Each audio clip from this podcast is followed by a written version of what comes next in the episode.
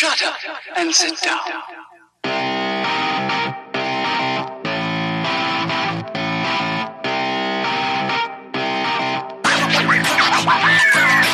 What's up, everybody? Welcome back to Third Shift. This is episode 202. My mic is crazy loud. I don't know what's going on, but what I do know is going on is that I am your funky leader, the greatest man who's ever lived. It's me, it's Matt. I am your host for the evening. With me, as always, it's the go-host with the mo-host. It's Eric, the light bringer, the light bear bringer, the beastmaster himself.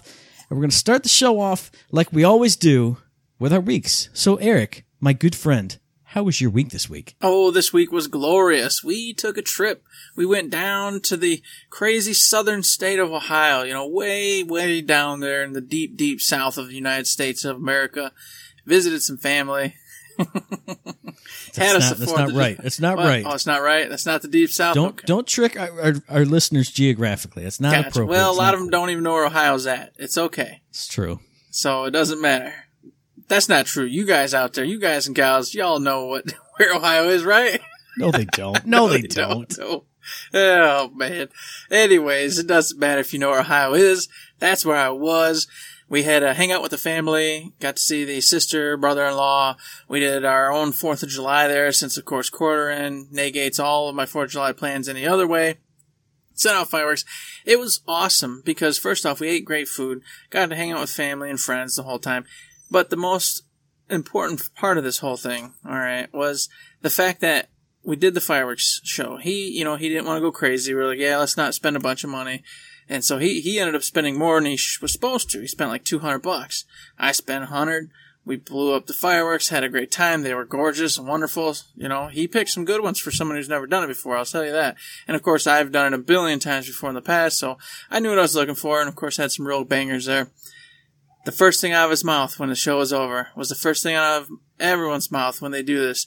I gotta get more next year. And I went, Yep. That's the way it always goes. That's what these fireworks do to you. You know, they change you. It was fun. It was a good time. I had a great time with it. He invited over a really good friend of his.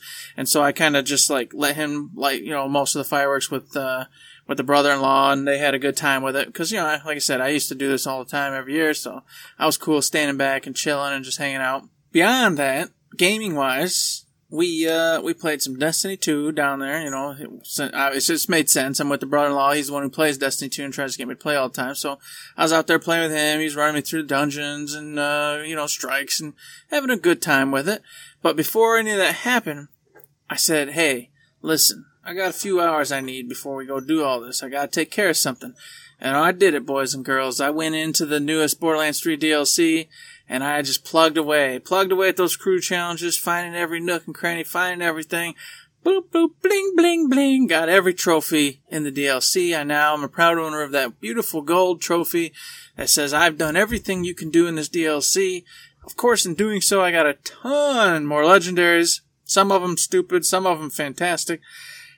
Either way, a whole bunch of them, all sorts of stuff to play with, and everything's complete. I can now say that I have done all the things you can do in that DLC. Therefore, I feel fine. I feel great. I'm happy. Nice. So, yay, pat on my back. Thank you. Oh, but wait, do you have Mayhem 10 rolls of all those legendaries from the DLC? No, I do not. Oh, I don't have... Yeah, you're right. Actually, you... Now, let me put on my glasses. That means you actually don't even have all the legendaries because you can only attain some of those legendaries if you're playing on Mayhem 6 or above. Exactly. Well, you know what? Maybe I'll get there. I was smoking fools. As I always do, I play at the lower Mayhem levels just because it's fun. I don't have to worry about it. I don't have to stress about nothing. But I might go ahead and pop it on up and get some of them. Who knows? You know, I have a good time in that DLC, so I don't mind playing again and playing some more to farm a few weapons that I did not get. But with that being said, it feels good to have it in the back burner there. Done. Out of the way. I go back and have fun when I want to, but I did what's necessary, and that feels great. And then... I did another thing. I beat Persona, platinumed that. So there you go, which we're going to talk about that in a little bit. So that's now done in the books, finny, out of the way, back burner. Man, it feels great. I feel, you know, when you start getting them games, you just go, bloop, you're done. Bloop, you're done. Bloop, you're done. Man, that's progress right there. That makes you feel dang good. So that's what I've been up to. I did all that, probably played some other stuff, but nothing that major. You know, did a little, you know, World of Warcraft with the father-in-law. In fact, we're going to do a little more tonight, perhaps, once we get done with the show, depending on time, etc. Nice. And that's all we've done. We're going camping tomorrow, so it's definitely a good time. Having fun. What about you, Matt? Well, I've been having fun, too. I first had fun in Horizon Zero Dawn. I went back into that to do some side quests, and like I've talked about, kind of more familiarize myself with the controls and get like more fluid at what I need to do in that game. Had a bunch of fun with that. Haven't streamed anymore yet. You know, it popped in for a few hours one day, and I started hitting that flow state a little bit. Like, you know, I was actually pulling off some stealth moves, doing some climbing moves, looking like I actually knew what I was doing instead of just like jumping like a fool against a rock going, I should be able to climb that, right? No. Or, oh, I'm going to sneak up on this. Oh, okay. Yeah, no. So I'm getting into the groove on that. And then speaking of getting into the groove on things, man, oh man, playing Yakuza 5 Remastered on Friday night with a whole big old bottle of champagne and just having a great time. That game is so amazing and fun and awesome and good. I got to Haruka's part. And it's a whole like rhythm game. Everything is rhythm game based. You're doing all the button presses. She's doing a little dance. You're having like dance battles on the street against other dancers. It's that part of the game is just so amazing. And it doesn't sound amazing. You're expecting like beating people up in a Yakuza game, but it's such a nice, fun, fresh change of pace to be able to walk through the streets of Sotenbori without having to worry about, you know, random goons coming up and, oh, I just want to go over there and play, you know, the UFO catcher game or something and not have to worry about every 5 steps. Oh, here's a goon. Oh, you either got to run away or fight him for 2 or 3 minutes. So it's nice to be able to explore the city, do the side quests that are there, explore every single restaurant, all the entertainment options, and just have fun. And then at the same time, I love rhythm games. So every story mission thing there is to do, every side mission thing to do, is a fun rhythm mini game. And it's just great. It's just cool and fun and awesome. I streamed a whole bunch of it, and then I've been playing some off stream because, you know, you start her career as an idol, and as you're leveling yourself up, there's more and more and more side events to do. Like, you're doing stuff for TV shows, and, you know, you're doing interviews and dance battles and dance competitions that aren't based on the story, but just level you up more. So I've just been killing time in that, you know, 3-4 hours here, there, dancing my way to my heart's content. Just, it's great. I love it. It's awesome. Another thing that's awesome is the summer update in Animal Crossing New Horizons. Finally got to dip my toes in the water, literally and figuratively with that. It feels good to have a whole nother, I mean, it like basically doubles the size of your island because you have the area all around the island to swim and explore and dive down and catch new creatures and donate them to the museum. There's a new dude who every time you catch a scallop, he'll come up and be like, oh, hey, let me trade you this DIY recipe for your scallop, or let me trade you some pearls, which you used for the DIY recipes that I just got you. So it's just a new, fresh thing to do in the game, which it didn't really need because the base game itself is so fun. But anytime they add something to Animal Crossing, it's just like, wow, this is even better now. I want to spend even more of my time in it. Just talking about it right now, I want to just be like, screw the podcast, dude. Boop, I want to go swim and just pull up seaweed from the bottom of the ocean. It's great. What's a DIY recipe?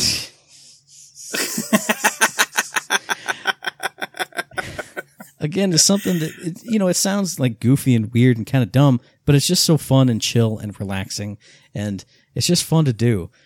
And then totally off the video game front, but in the just Matt doing fun stuff front, all day on Saturday, I got into the basketball anime, Kuroko no Basuke, and I watched like 30 episodes of that, and it was fantastic. Like, I love sports anime. Like, that's one thing that just, it hits my sweet spot, because I like sports, but I like somewhat fantastical sports. I like movie sports. I like TV show sports where everything is perfect and cool. Characters have crazy whack abilities that don't work in real life, but they totally do inside this world. And they get like flamed up and power battle each other. So good. That anime is amazing. The storylines are great. The basketball battles are amazing. The animation is fantastic. Like, I posted a GIF of Aomine doing his weird street ball stuff. That GIF is like 50% of the speed that it is in the show. It hit me in the show and I was like, whoa, whoa. Like, there's so many moments in that show where I'm just like pumping my fist going, oh yeah. And then like when he's doing his crazy street ball animation, I'm like, whoa, I don't even know what I'm looking at. Oh my God. Woo! Ah! And my hair stands on end and it glows blonde. I go Super Saiyan. It's just, oh, it was the best day I've had in a long time, just grooving out some, not cheesy, but really, really well done sports anime. Fantastic. Oh my God.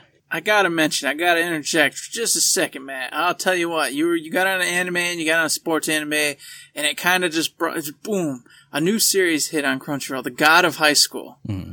And man, it's about a bunch of high school kids into martial arts clubs and doing all that kind of stuff.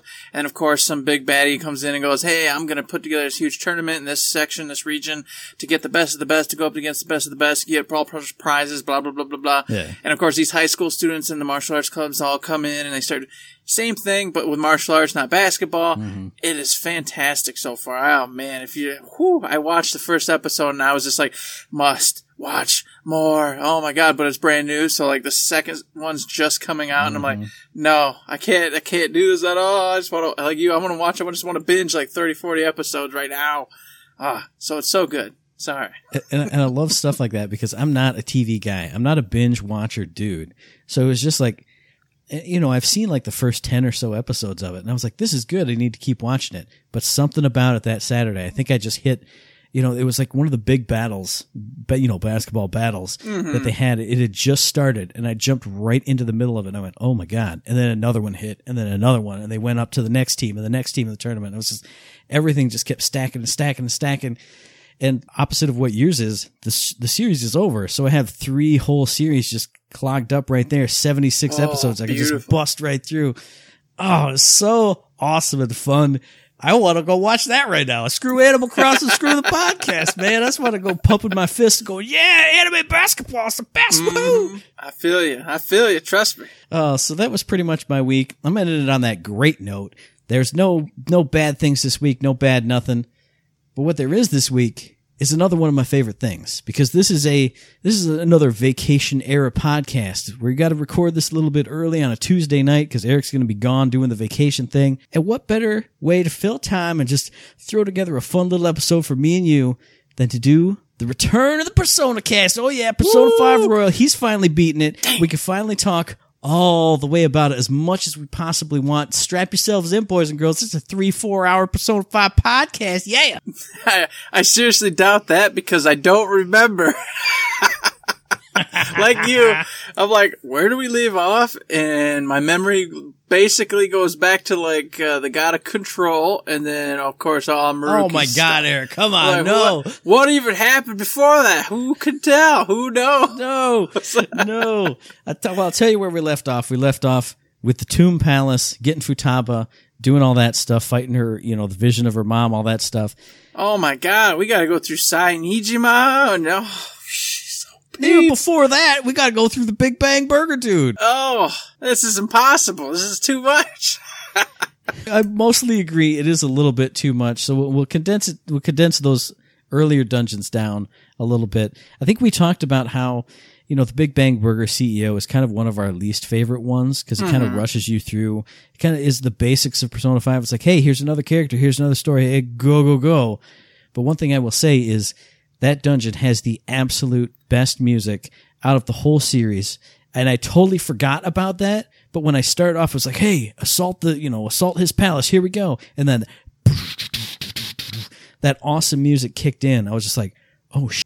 I don't remember this at all. And I got chills. I just thought, just thinking about it right now, I got chills again. I got goosebumps. I was like, oh yeah, here we go. We're doing this. And he has probably the best backdrop as well, because he has the entire space station, the planets, the stars all out there. Mm. It looks wonderful when you're playing in there. Every time you go and you see like the sky for a little bit, you know, it's just magnificent, really good. I enjoyed the dungeon itself. But like you said, I was just kind of meh because it was a throw-in dungeon. Like, all right, we got to get you another dungeon. And it pertained to the story, but not in such a way that I think was critical. So it was definitely like, all right, you know, he's a bad man. He supplies funds and whatnot to Shido, and when Shido is bad, so let's go ahead and change his mind and get him on the right track. But ultimately, it didn't make a lot, you know, oh God, Big Bang Burger, and he's selling cheap food. Well, guess what? In real life, that happens in every fast food joint all around the world constantly. That's so true. Is it really that big a deal? No, because I go eat a McDonald's burger full of red worms, and I don't care.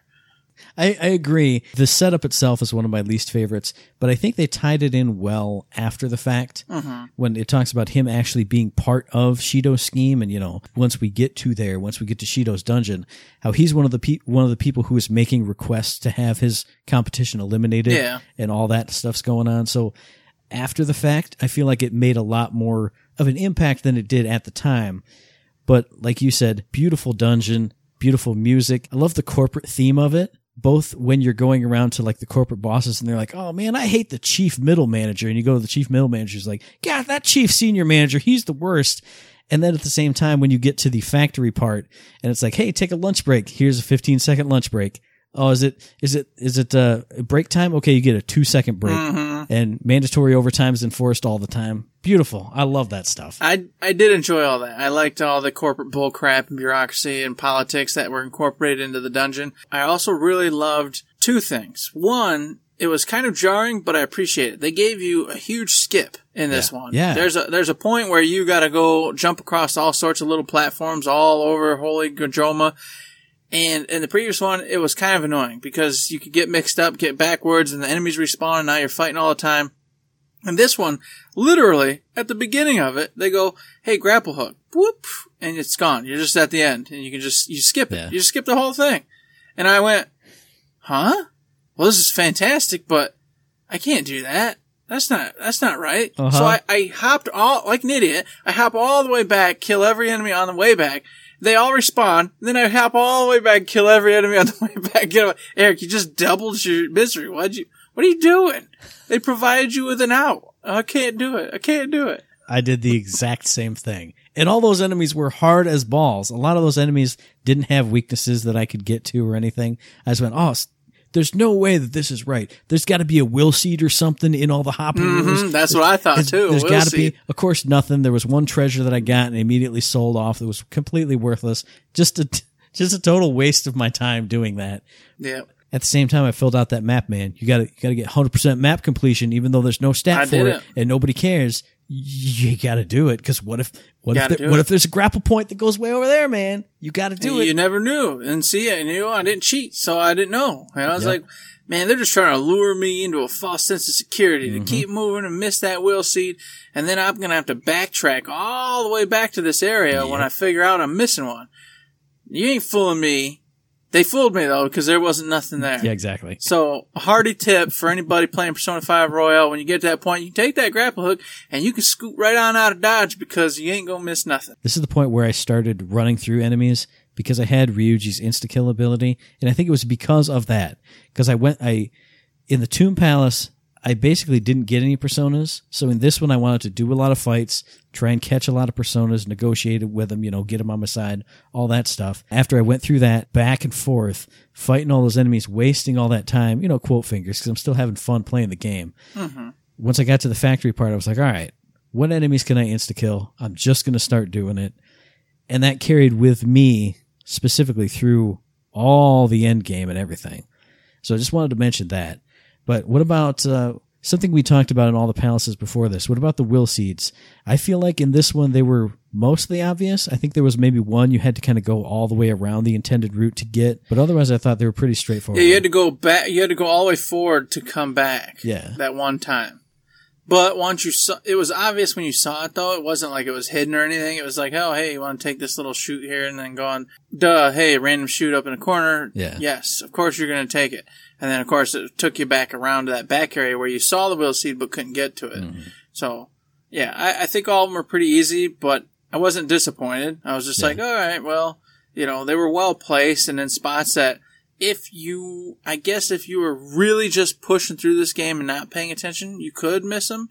But if you're an average to hardcore player, you weren't going to miss these at all while you were going through. Yeah, I think that was the one that I was forgetting about, where you saw it immediately, but you had to go kind of around and then hit the switch and then backtrack to it. I think this is where they started throwing in at least a little bit of a wrinkle for some of the will seeds here and there, which, as opposed to the other ones where it was just the doors there, just go in it.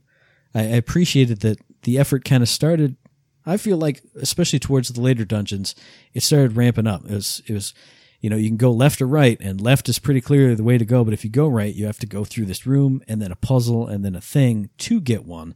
They started that here with that one. I agree with that. I think you're accurate in saying that, because from that dungeon on, there was always one where you got to do some kind of fancy footwork to get to it. It wasn't just walk up.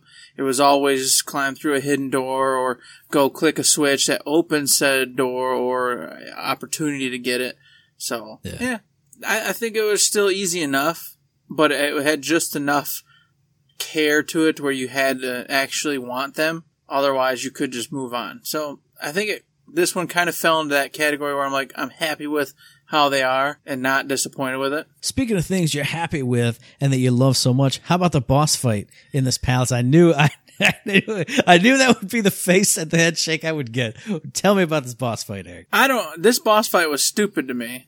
I was like, something was off. I don't know what's going on, but first off, I don't know if we discussed this last time. Did the robot of Haru appear in the last one? No, I don't think so. Okay, I didn't think so either. Absolutely did not. Because she came in this one and, you know, was doing her thing. But for me, I was just whopping through it. He sent down all of his baddies, you know, to come in. You had to kill all of his different... and the combination of them was pissing me off. Because he would come up and then you'd kill the one or two, but then one would just always randomly block or evade or something. And then all of a sudden they would run away and you'd have to restart the whole dang thing again. Yeah. Because of the mechanics of it all. If he would send down several of his henchies and you had to dispose of all of them within, you know, a turn or two. Otherwise the others would run away and then you'd have to redo that whole spot again. And the unfortunate reality of it was like they kept having like one or two of them would just block or evade and then you'd hit the other one for a huge amount of damage and kill him, which isn't your intent, but if you crit, you crit. You know, you can't stop it. And then all of a sudden, a turn later, they're running away. You're redoing it. I actually died on this boss once because it was just bad. It kept happening to me, like over and over and over again. Block, evade, run away, redo the whole thing. All of a sudden, I'm out of SP. I'm out of HP. I'm scrambling around trying to figure things out. It was, I think, a little too RNG. Is that what they call it? You know, or... just it was a little too ridiculous. Well, a couple things on that boss fight for me as well. I did die on that boss fight. I didn't die, but I ran out of time on it because it is a timed boss fight, and that the wave where they're weak to psi attacks, that one I had to go through like 7 times before I cleared it. It was absolutely brutal, and I don't know why. I don't know if Joker in my original game had Masayo or some other like all psychic ability. Because I brought Haru in because he didn't in this one. And she was weak as crap. You know, I was leveling her up just, you know, going through. But her skills were abysmal. Yeah. And I'm like, well, you know, I try and hit one with Joker. Baton pass to somebody who would throw out an item. Baton pass, throw out an item. And she'd be as good as she possibly could be. And it was never enough. It wasn't enough 7 times. And then I ran out of time afterwards. But then the only other thing that it didn't really make it difficult for me, but every time he'd send out a new wave, the boss himself would throw, you know, defense up on one of them. Yeah. So it was kind of built in and boiled in. Didn't affect me too much because Shiki-Ouji has Dekaja built in, so I'd always just immediately take it off. But up until that psi wave, everything was easy. That psi wave was a brick wall. Even the time that I did pass it, I made it in, you know, with like 2 minutes left. Because that psi wave is just ridiculous. It's super hard to do. I don't even understand it. Yeah, that was frustrating. But I felt what got really weird is that whole section right there was super challenging with all the henchies. And then after you defeat the henchies, he brings out Haru. Yeah. And then it just turned weird. Like Haru attack, and then Haru would attack, and then she did like the one big strike, and I thought it was going to be a whole thing. I thought we were like in phase 2. And then it was just like, Haru, like I think it was the 3rd round. Yeah. Haru, go, like, kill them all. And then, boop, she just, you know, detonates and nothing happens. And then you smoke them and that's it. And, like, I appreciate them adding a little something to it. But I don't know, it was kind of like anticlimactic to the whole stupid fight I had to just get through to get to this new phase with this new area, this new thing. And I was like, all right, oh man, what's she going to do? This is going to be cool, crazy. What? Nothing. She does nothing. It's just a stupid little phase that you finish off real quick. I'm like, what the hell's going on?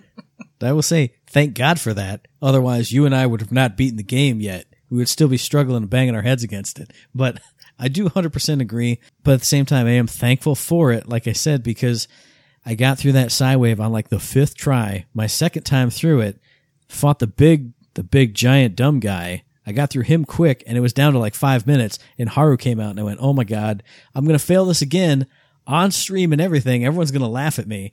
So when she blew herself up, I went, okay, good.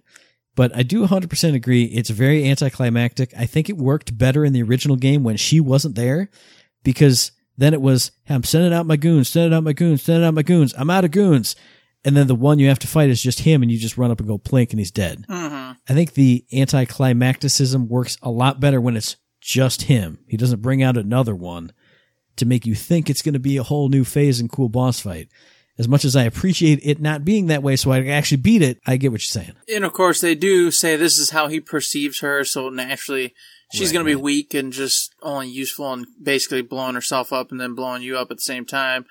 I get where they were going with it, but at the same time, they were trying to show us, the player, that Haru's actually strong-willed and did have personality and did have strength, inner strength, etc. So when she came out, I was like, okay, well, we're about to actually get a fight. And, of course, it wasn't. It was just his perception of her, which is useless, basically. So I understand what they were doing, but it just didn't, like you said, it didn't add up at the end for me. I did prefer the old one, where as soon as he was out of all of his pawns, all of his slaves, he was basically a pushover. Because, you know, that's how real life is. Once the man at the top runs out of people to command and tell what to do, they're usually just nothing anyway. Yep.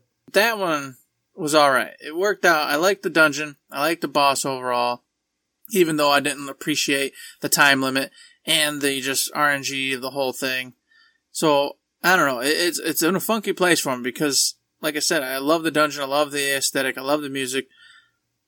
But I felt like it was a meh. A definitely middle of the road, kind of just getting through, getting to the really saucy parts.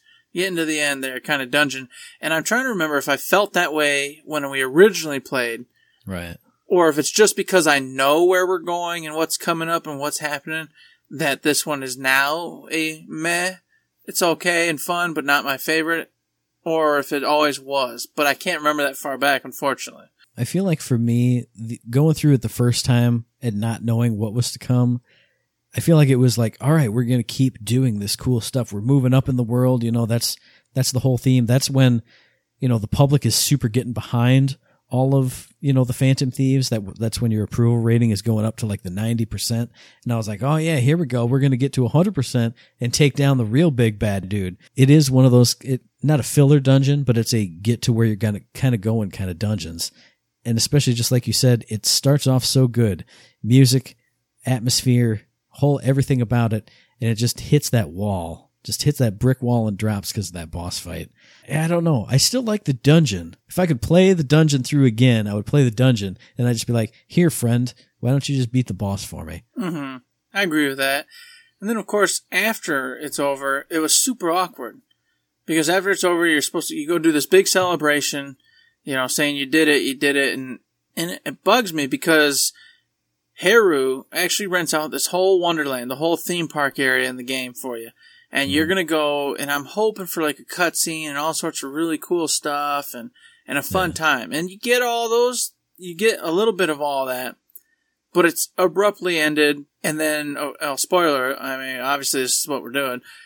Right. He dies. Boom. He kicks the bucket because, surprise y'all, you didn't know, but after you left that dungeon, a mystery individual comes in and goes pew, pew, pew, and shoots him. Which you do see, though. So you the player, know. Yes, we know. They, the Phantom Thieves, do not know. Exactly. The player knows who did it. Phantom Thieves have no clue. He dies, and then Haru's like, I gotta go. But it's, like, really weird afterwards, because Haru doesn't really go into, like, mourning or nothing. It's just like, oh, my dad died. Okay, I mean, we're all sorry. Oh, I'm just sorry I'm a hindrance to you guys. It's okay. I'm like, I don't understand what is happening right now. Shouldn't she be like in tears, crying, everything's over, we screwed up? Shouldn't she blame us, or like, what's going on? It seems like in that group chat, she should just be snip out of there. You know, just her little icon would be gone for a while. But it, like you said, she's just like, yeah, I need to take care of some things. I know we did everything we could, but oh well.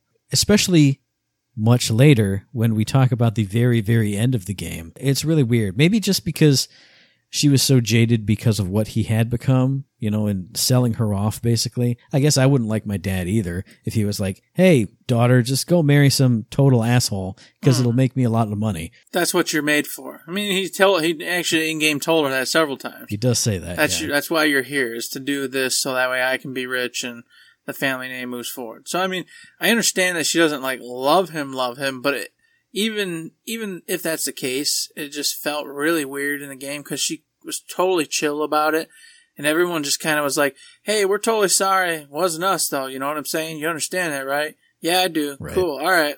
Let's do the next thing. Rock and roll. And I was like, well, I mean, guys, we should really probably sit down and have a real conversation about what just happened. I don't know. Maybe it's just because I'm an old man, I'm an adult, and of course, you know, old people will generally go, hey, a really tragic thing happened. We should probably figure out why this happened, how we can prevent it from happening again. But these kids were just like, nah, bro, it doesn't matter, man. Crazy. Wasn't us, though. Let's go. It's like, all right. One thing I'll say in their defense is, they have no idea. They had no leads for the black masked person. They thought it was going to be Okumura behind all of it. But instead, he's not. So now, what can they do? Now they're at square one. Yeah, they're basically screwed. So I mean, I get it to some extent, but yeah, especially in like a Japanese culture, you think everyone would be a lot more serious, like and formal and things like that. But yeah, I don't know. It's kind of a weird thing, but I just like how this spirals into the stuff is getting real. Yeah, like, it's starting to get really real. People are actually dying. Someone's dead. And now we're framed for it, so we got to figure out a way past that. This is where the game's great, and you're going up on this rocket ship, and then the motor stalls out, and you got to figure out how to live inside space as you're tumbling back towards the Earth, about to burn up. It's all fun and games, and now it's okay. This is a real story with real consequences, and that's where Sae Niijima comes in, because after this all goes down, it does get serious, at least for the adults. Mm-hmm. And all of a sudden, the investigation's been just, you know, harpooned into priority one. Of course, the bad guys want them framed for it and everything else behind the scenes. Mm-hmm. So she's set on loose with all the assets she needs to get them, you know, caught and done. And that's where, of course, you get into the business with Sae Niijima, and you're like, oh, we got to change her heart, and we got to make this all go down. And of course, man, and this is, like you said, this is where it all gets crazy, because there's a whole second plot going on. There's a whole second thing that starts to transpire here that you don't, when you play it your first time, if you really cue in, you'll get hints and stuff here and there, but you don't know actually what's going down. So you're like, oh, all right, Sae Niijima, we got to change your heart. I see.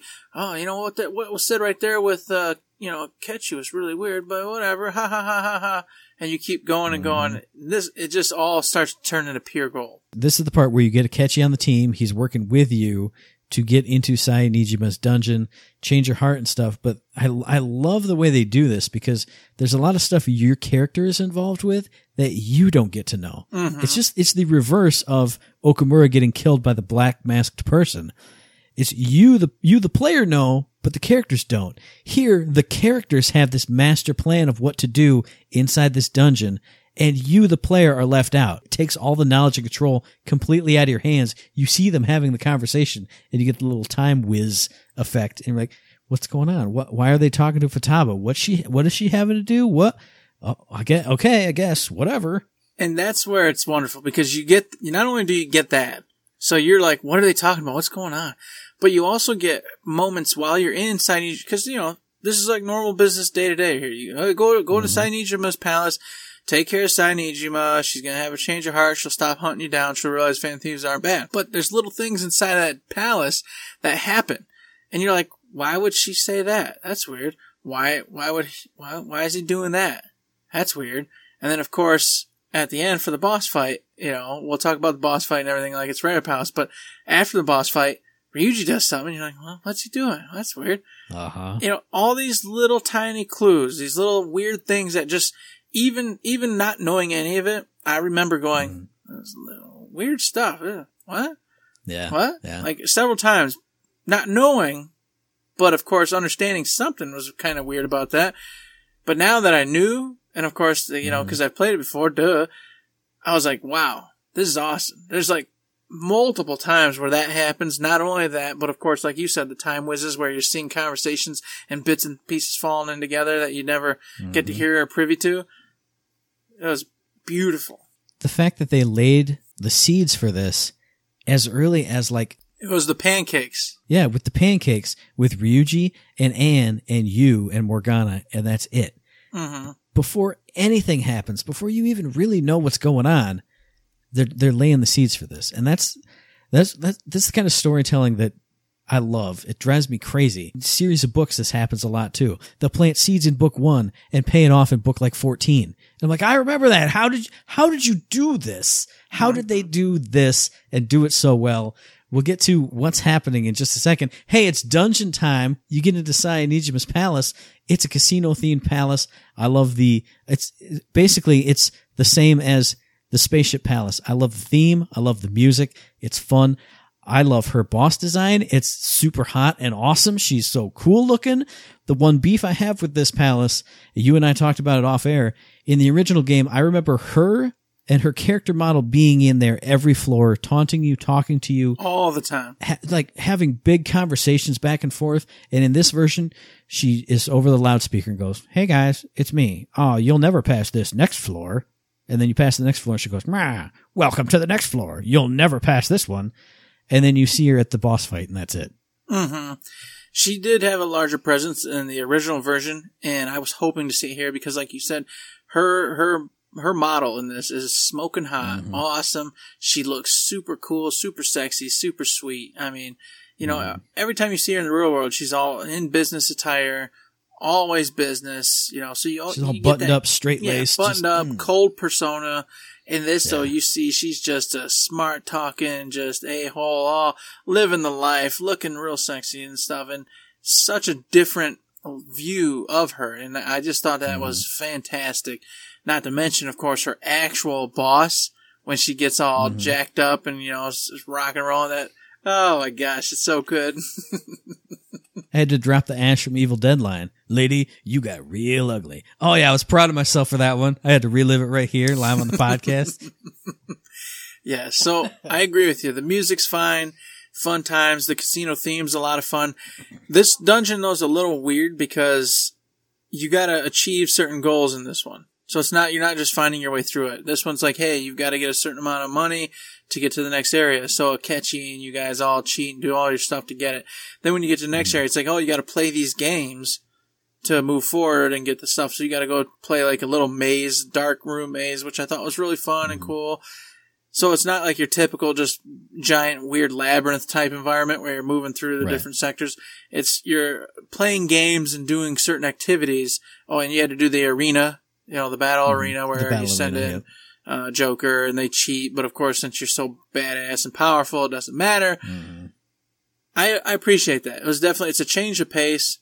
Kind of breaks it up from your just typical palace over and over again. But at the same time, it kind of makes it feel a little weird because it's not a palace in and of itself. It's like different just – games and areas to accomplish and finish, and then you move to the gate and then move to the next area.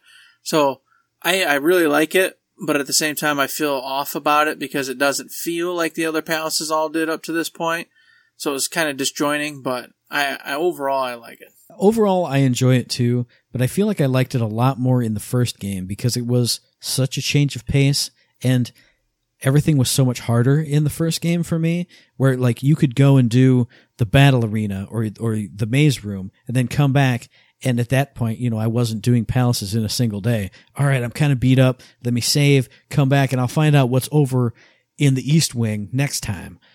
And it was a lot more like exploration and fun stuff. I mean, obviously I know what everything's going to be, but I don't know. It just felt kind of like, all right, well, I got to go through this thing now and that thing now.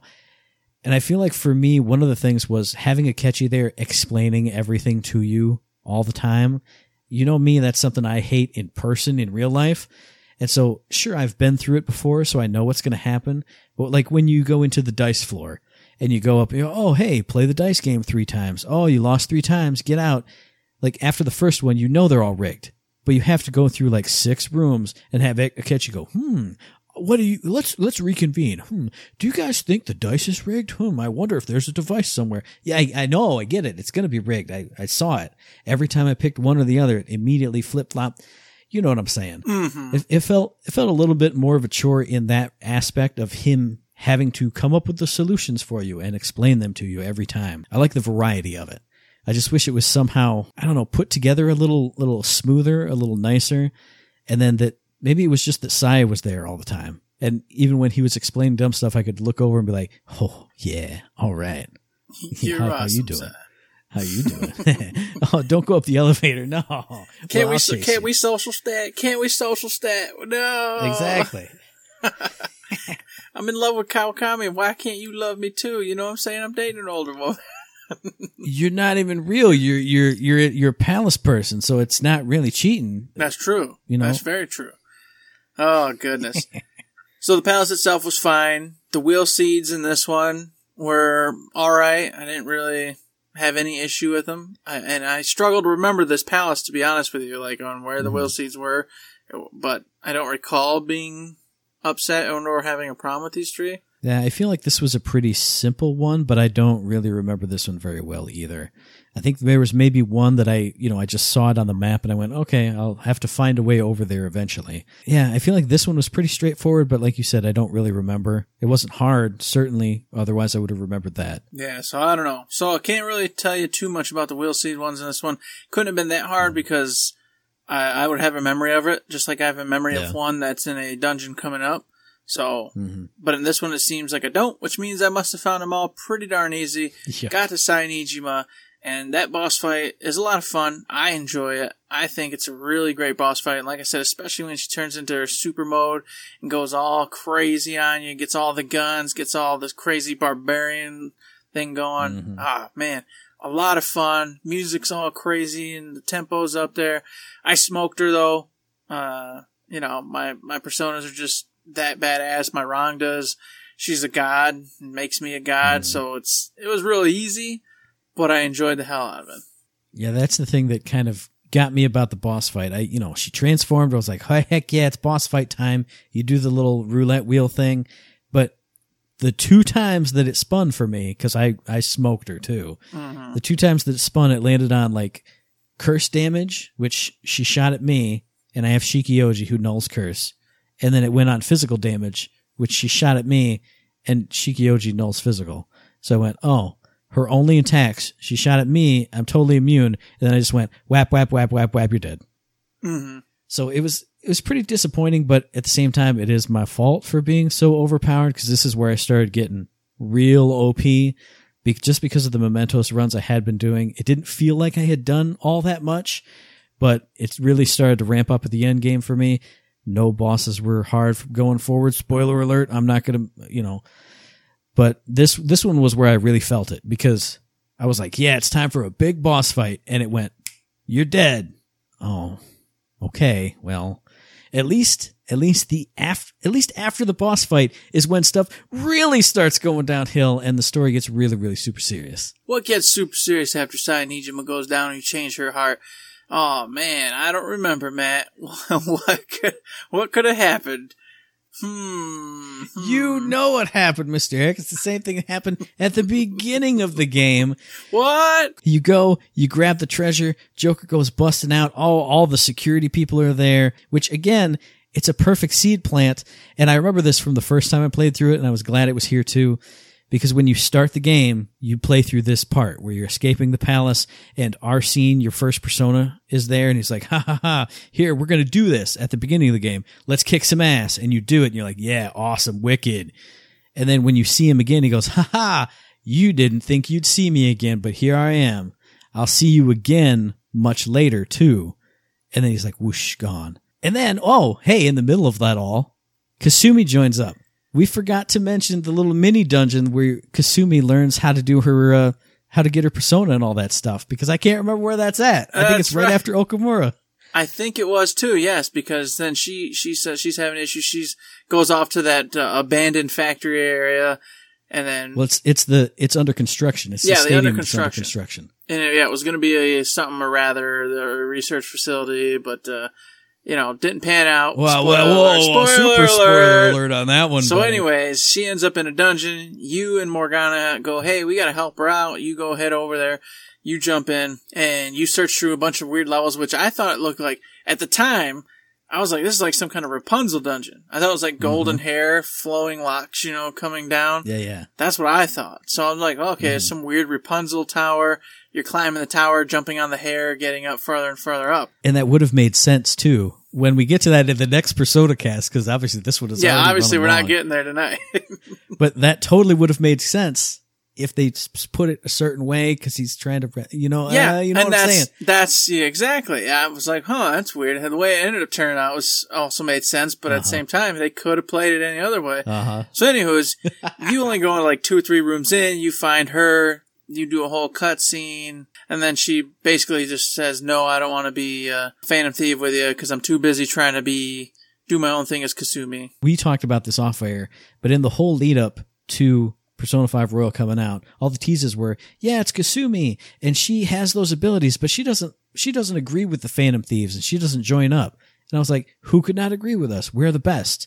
But her actual in-game reason of just, hey, as soon as you meet her, she's like, hey, I'm in gymnastics, I'm going for the big tournaments, I'm going to be the best in the world. So, hey, here, you want to come hang out with us? I'm really super busy, I got practice every day, I can't do it, but I'll be there if you need me for anything. It makes 100% sense.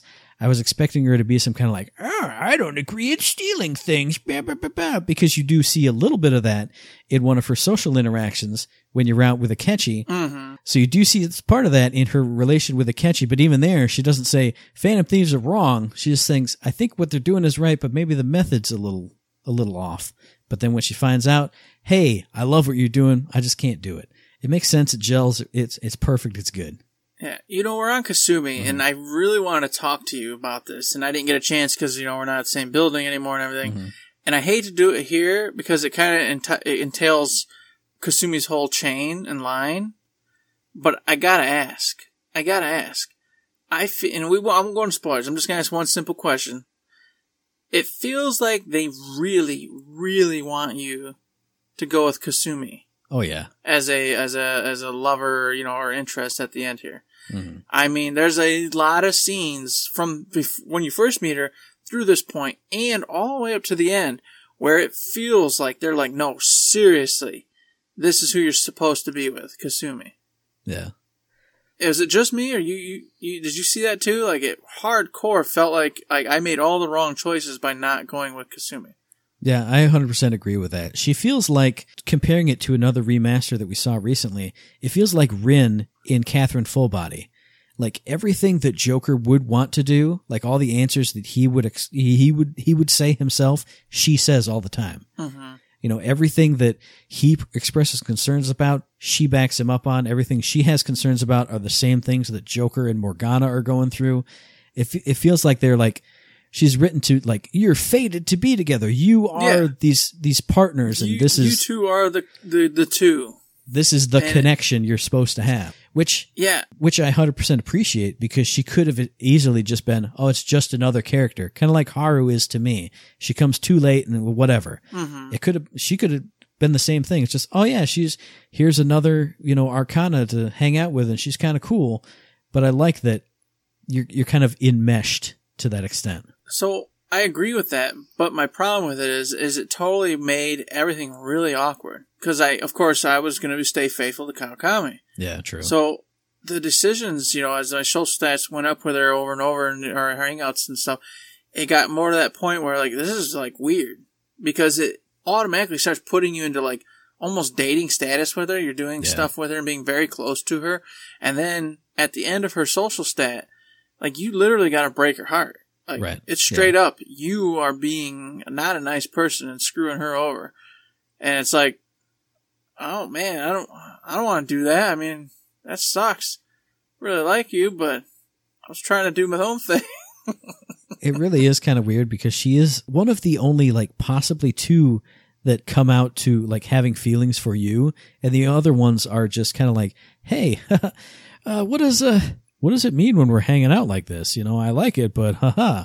Where she literally comes out and says, hey, I love you. And I'm like, but you're not my sexy Dr. Takemi. Yeah. I'm sorry. She 100% comes out and says, I want to be with you, period. Mm. You know, and that was just like super like, oh, there's no way out of this one. I feel really terrible. Okay. Nope. At the same time, though, this is going to be a spoiler for when we talk about her character in the next Persona cast. Yes. I didn't feel bad at all because I didn't like her at that point. And I can't wait to have this conversation with you because I was with you 100%, and then I flipped again. So we'll talk about that then, but I can't wait. But that's for later. We're not getting there tonight.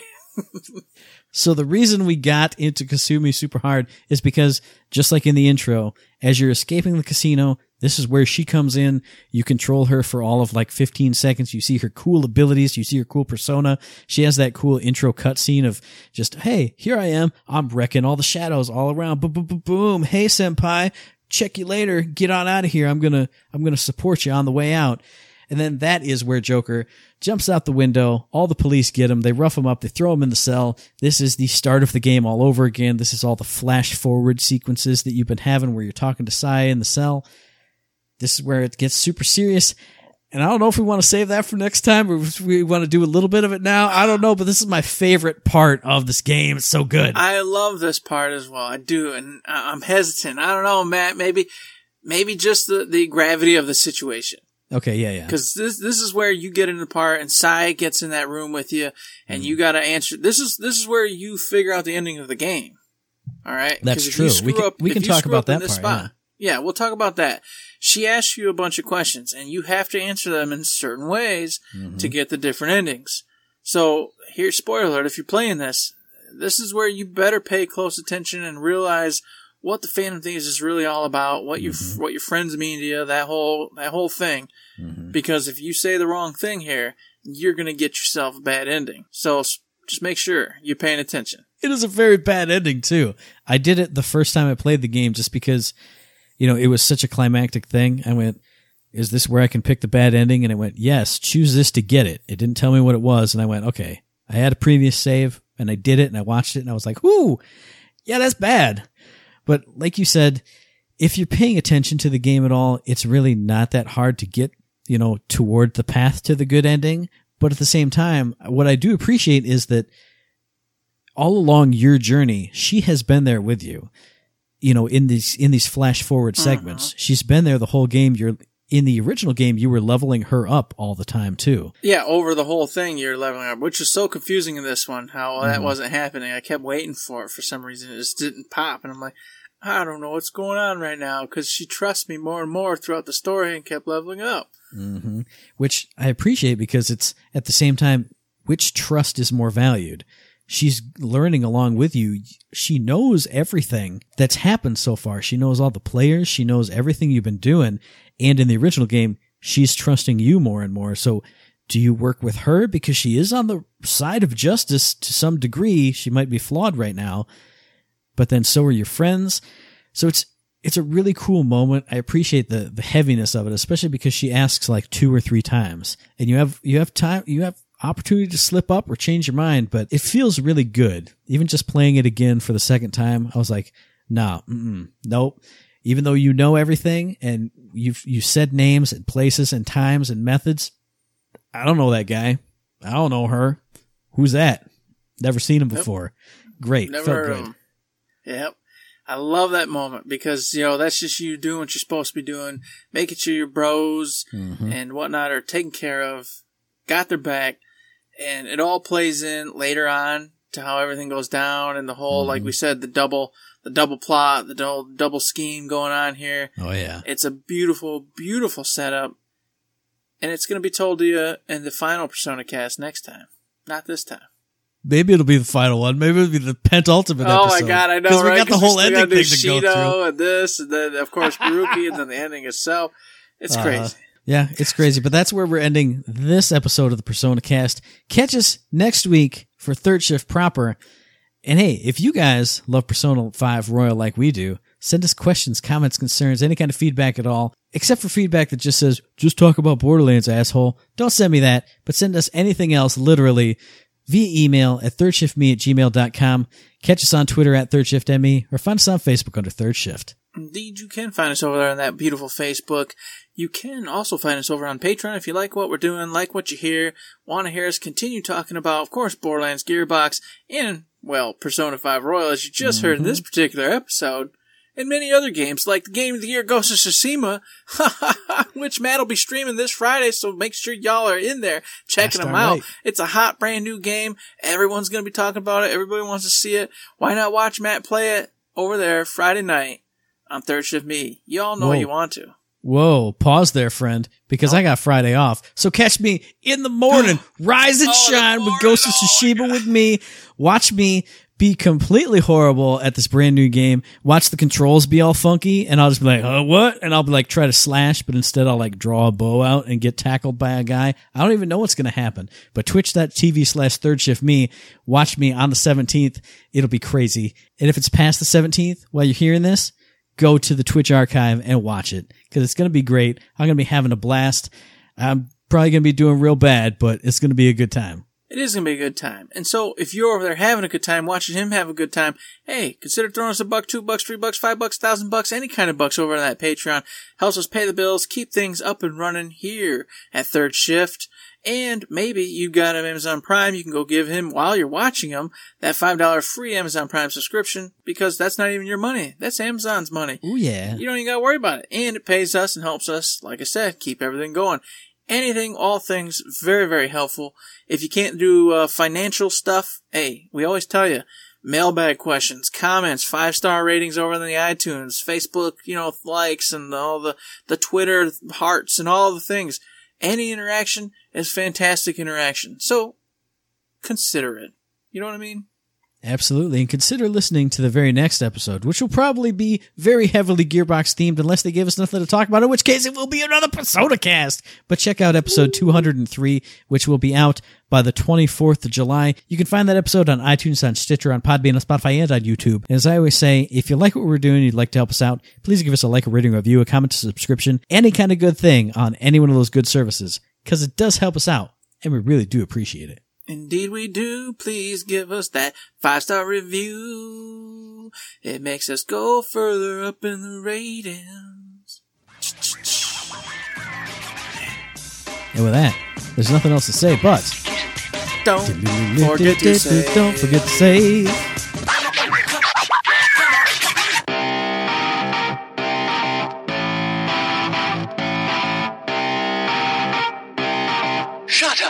Sit down.